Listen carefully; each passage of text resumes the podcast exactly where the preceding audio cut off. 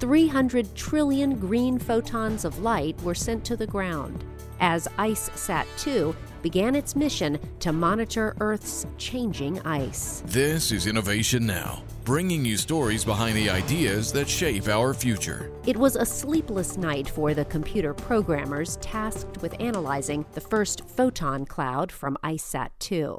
But NASA's Ice, Cloud, and Land Elevation Satellite 2 demonstrated that both the satellite and the sole instrument on board were working together as designed. By timing how long it takes individual photons to leave the satellite, reflect off the surface, and return to the receiver telescope on the satellite, NASA can precisely measure surface heights below. Within a few hours of receiving the first plots of the Antarctic ice sheet, the deputy project scientist was texting screenshots of that height data to the rest of the team.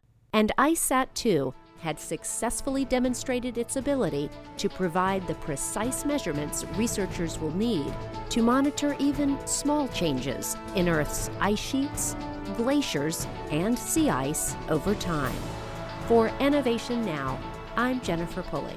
Innovation Now is produced by the National Institute of Aerospace through collaboration with NASA